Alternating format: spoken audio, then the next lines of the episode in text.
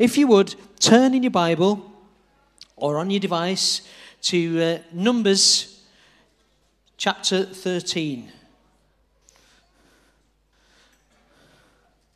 And um, really, I want to entitle what I'm going to briefly speak to you about. I've just got three very quick points. Don't look at your lack, look at His love. Don't look at your lack, look at His love.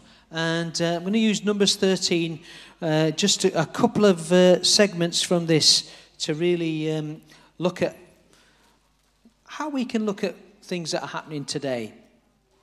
So, Numbers 13, verse 1 says this The Lord now said to Moses, Send men to explore the land of, of, uh, of Canaan, the land I am giving to Israel. Send one leader from each of the 12 ancestral tribes. So Moses did as the Lord commanded, and he sent out 12 men, all tribal leaders of Israel, from their camp in the wilderness of Paran.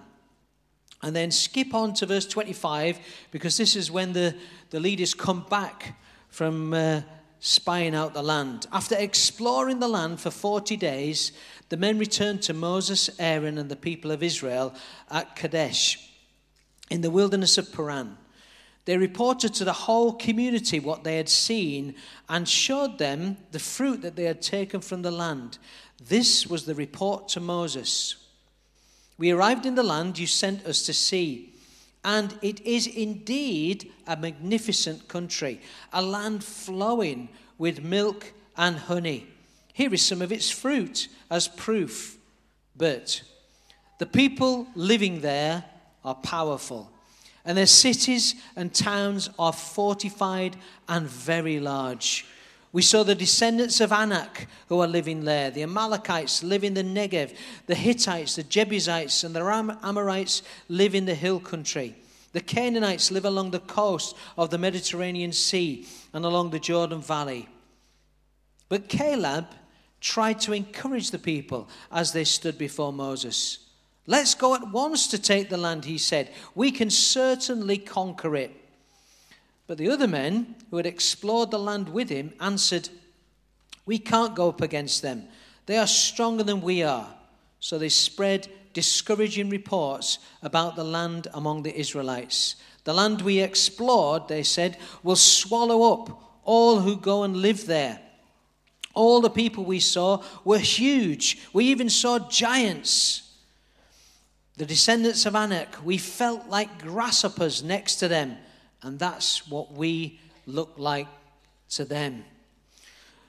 I want to say thank you to all the uh, speakers that we've spoken over the last three weeks. And uh, interestingly, they all uh, started off um, talking about how bad the days are and how the news really brings out all the negative stuff and all the all the bad news. Because that's when you look at the television or read the paper or listen to the radio bad news bad news bad news. And we we start to sort of like feed on this diet of woe and negativity and worry and uh, you know that's really not what we should be doing is it I'm not saying not, you shouldn't watch the news, but I'm saying, is that really what should be occupying our minds? The three speakers did fantastic, and it's great to hear that Alpha is, is really doing uh, well. And uh, if you if you're thinking about doing Alpha, let me say, okay, you've missed one week, but you can start anytime. So please come on Alpha, whether it be online, uh, uh on Wednesday evenings, or on Friday in the in the daytime. But it's nothing new, this bad news. It's nothing new. As we read there in Numbers 13, 12 spies were sent out to look at this land. Every single one of them saw plenty. They saw bounty. They saw good stuff. They saw fruit. Each brought back a report of what they saw. Ten of them focused on everything that was negative. Only two of them saw what God was giving them.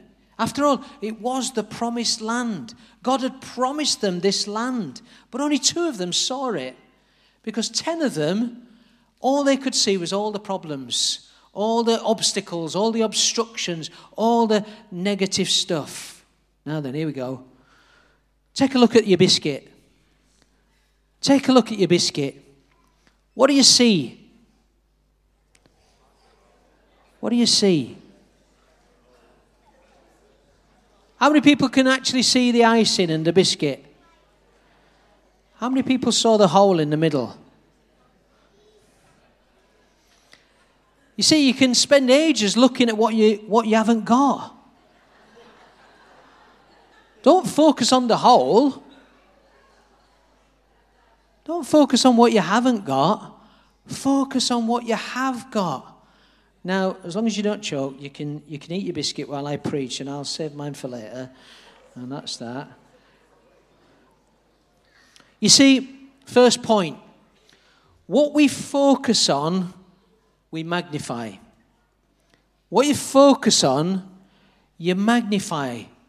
We're not changing its actual size, but actually in our mind, we're making it a lot bigger. And if you stay focused on what you haven't got, on your problems, perhaps your negative medical report, or what somebody said about you sometime, or how you'll, you'll never get out of your financial problems, then all that's going to do is make the problem bigger and bigger and bigger and magnify it if you focus on that. If you reach in your pocket and pull out the smallest coin that you can, 5p, you know, if you hold it up in perspective, it's quite a small coin. But if you bring it closer and closer to your eye, it's magnified. In fact, if you bring it right up to your eye, it blocks out everything, even the sun. This coin is trillions of times smaller than the sun, and yet I can hold it so close it can obscure and obstruct my whole vision. A small thing can have such a, such an impact on you. It can have a, such an impact on your, your own life, on what God's promised you. The amazing bounty of what God has for you is, is astonishing. And yet, if you bring your problems closer, if you focus on your problems, they magnify, they enlarge, they obliterate every little bit of hope that you have. It's harvest time. Why don't you ask yourself this harvest time, what am I magnifying in my life? Is it obstructing me from seeing God's provision in my life? Am I magnifying a lot of the negative stuff? Or am I thinking about Him and His goodness and His kindness in my life? Second point stop focusing on the problem and start focusing on his promises. Focusing on the problem creates an atmosphere and an environment for all the stuff that really damages your health anxiety, worry, fear. That's not a good environment for you to dwell in. It's not a good environment for your heart. It's not a good environment for your mind. You can go through the day thinking, man, look at the price of everything going up. You know, shall I put an extra bar on the fire? I don't know. Shall I buy one of them heated blankets or something like that? I don't know how I'm going to be able to survive. What am I going to do? But you could exhaust yourself doing that. You could spend the same amount of energy saying, Father, thank you for promising to supply all my needs. You know what I need. You said you would open up the windows of heaven and pour out blessing that I could not contain. Does anybody know where that verse is from? Whoa, Malachi. Anybody honest and say, no, I didn't really know where that was from? Yeah, okay. That's really interesting, that particular passage, because, yeah, we, we, we, we recall it when somebody mentions it, but in the context of, of that passage, Malachi is talking about tithing, bringing your gifts to God, bringing your offerings. And they were in a time of lack. They didn't really, they weren't well off or anything like that. And what Malachi was saying is give to God what is God's, and He'll supply all your needs. He'll supply more than what you need. He's got bounty. He owns a cattle on a, on a thousand hills. So the Lord of all the armies of heaven will open up the windows of heaven for you. I will pour out blessings so great that you won't have enough room to take it in. Try it. Put me to the test, says God. Let me challenge you in this time where the electric meter's spinning round and the gas meters are spinning round and the water meter's whirring away and everything like that. Let me challenge you. Are you giving God what is God's? Are you bringing your, your tithes and your offerings? Test me on this, says God. I don't say it, God says it. Test me on this. Test me on this. If you're not doing gift aid or something like that, see Julia afterwards. She'll be happy. She'll do a dance. You know, if you're paying tax, you might as well be doing gift aid. Crazy not to, really. So it's in the context of hardship. So it's a prophetic word to every single one of us today. Give to God, and it will not go unnoticed. God will bless. Jesus on the Sermon on the Mount in Matthew 6 says this That is why I tell, I tell you not to worry about everyday life. Whether you have enough food and drink or enough clothes to wear, isn't life more than food and your body more than clothing? Look at the birds. They don't plant or harvest or store food in barns, for your heavenly Father feeds them. And aren't you far more valuable to Him than they are? Can all your worries add a single moment to your life? Why worry about your clothing? Look at the lilies of the field how they grow. They don't work or make their clothing, yet Solomon, in all his glory, was not dressed as beautifully as they are. And if God cares so wonderfully for wildflowers that are here today and thrown in the fire to- tomorrow, will He not certainly care for you? Why do you have so much little faith? So don't worry about these things, saying, What will I eat? What will I drink? What will I wear? These things dominate the thoughts of unbelievers. But your heavenly Father already knows all your needs. Seek the kingdom of God above all else and live righteously, and He will give you everything you need. Do you know, it's good to read a good portion of Scripture, especially in times like this. It's good to feed your soul on chunks of Scripture. The, the world, the radio, the TV will feed you hefty steaks of worry and bad news and all kinds of awful stuff. Maybe during this pandemic, you decided, like many, to start taking some kind of supplement, some kind of vitamin D or something like that regularly keep, to keep your resistance high and increase your immune system. Well, you can do the same spiritually. You can do the same spiritually. 1 John 4 18 says this There is no fear in love, but perfect love drives out all fear. Because fear has to do with punishment. And the one who fears is not made in perfect love. You know, reading God's word is our way of taking that supplement, taking that perfect love uh, that John is writing about. All scripture is God breathed, Paul says to Timothy. And God is love. So his word is our daily prescription. Reading and meditating on it, well, it helps us focus on his promises rather than the problems. And if you feel worry and anxiety coming on, read scripture. Read scripture because it will reduce what worry that you've got, it will magnify the goodness of God and it will put the problems into the proper place. Focus on the promise and not on the problems. And lastly, it's a short sermon, isn't it? Um, the bigger you make God, the smaller your problems become. The more faith will rise in your own hearts. We've got a big God. He never leaves us, he never forsakes us. He's with us all the time. You've probably heard me say this before that um, I once went to a football match with a, a, a big friend of mine called John. And we were a little bit late. So when we got there, uh, somebody was already in our seats. These big, big lads, three big lads actually. And uh, I said to this guy looking at my ticket, Oh, I'm really sorry, mate. You, you, you're, you're sat in our seat. So this big guy just said, So? So I said, John, these lads are sat in our seat. And these three lads went, Oh, we'll move, we'll move.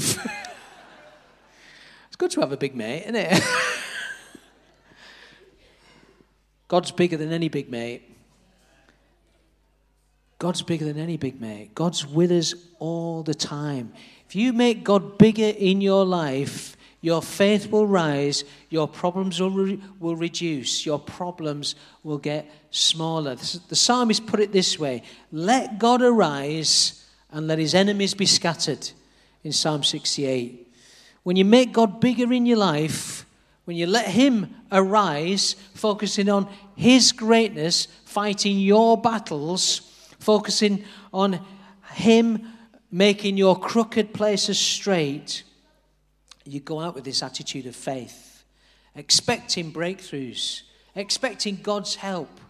When you let God arise like that, your enemies will be scattered. And we've all got enemies enemies of doubt and lack, enemies of anxiety and worry, enemies of depression and sickness, enemies of rage and injustice. Nothing, nothing, says Scripture, can stand against our God. He is all powerful, almighty, the creator of the universe. He's promised that He'll be with us always. Just as He promised Joshua in Joshua chapter 1, He's promising you and I, I am with you always. So today, what are you letting arise? What are you letting arise? What are you lifting up or allowing to be lifted up in your life? Are you reminding yourself that God is with you? Are you reminding yourself that God is bigger than any problem that you have? Any anything that's that's obstructing you needs to be put in its place. Let God arise and let his enemies be scattered. Look at all this produce here today. Do you know, is it my age? But it wasn't too long ago that a tin of beans was 19p. And um, what is it now? It's about 50 odd p, isn't it? Crazy. That, that could be a worry. I've also noticed here that my wife has brought in butterscotch angel delight. And I was saving that. That's one of my favourites. but anyway, God bless you, whoever gets that. but the hymn writer puts it this way All good gifts around us are sent from heaven above. Then thank the Lord, or thank the Lord for all, all his love. You know what? You could completely miss all the goodness of God and focus on prices and the cost of living and everything that's going up, and it could rob you of all your joy, all your security, all your thankfulness. But instead, you could focus on the price of your sin, something that you could never repay, a debt far greater than anything in this current crisis. You could focus on the ultimate sacrifice Jesus taking your sin and my sin on the cross, covering the cost, paying the price, enabling us to experience freedom and relationship with our Heavenly Father, the one who supplies all our needs, the one who is opening up the windows of heaven, the one who is scattering our enemies. Look to Him, magnify Him in your life. Don't look at your lack. Focus on His love. And as you go today, you might have got a little, little piece of paper on your, uh, on your seat with the Hope Centre leaflet. And all it says is, Heavenly Father, thank you for. You might not have a pen on you right now, but let me encourage you take this away. Even doing this is a real exercise of reducing your problems and magnifying God. Thank you for, and think of what you can thank God for in your life. Maybe even His provision this week for you, but certainly for His daily provision of food and clothing and fresh air and friends and family. Could be countless things. Perhaps this sheet of paper is not big enough, but fill that in. Take a picture of it on your phone. Use it as a, as a desktop on your phone, as a screensaver or something like that. Make yourself aware of all the things that you are thankful for. And God will be magnified in your life. Problems will be reduced in your life. Anxiety and fear and any other enemies will be scattered. And you will know that God's windows of heaven are opening up on you. Let's pray. Let's pray. Thank you, Lord. Thank you, Father. Thank you, Lord. Father, we're so tempted living in this world of, of bad news and negativity and worry and fear and anxiety. We're so tempted to dwell on what we don't have, what we lack. And yet, Lord, your promises in your word are for bounty. They are for a land flowing with milk and honey. Lord, you give us so many good things. Lord, you know all our needs. You know all our needs and you supply all our needs. Help us, Lord, to focus on you today. Help us to focus on you, the author, the perfecter of our faith. You are Alpha, you are Omega, you are Almighty, you are always with us. You never leave us. You're always caring. Your kindness towards us is amazing. Father, as we end now and sing another song of praise and thankfulness. Lord, may we do that going from here. May we do it throughout the week. May we, Lord, take that prescription of your word and read and meditate and so get to know you magnified in our lives. Lord, you're a good God. You're a good God. You will never see your children go hungry. Lord, we bless you for your goodness. We love you, Lord. Amen.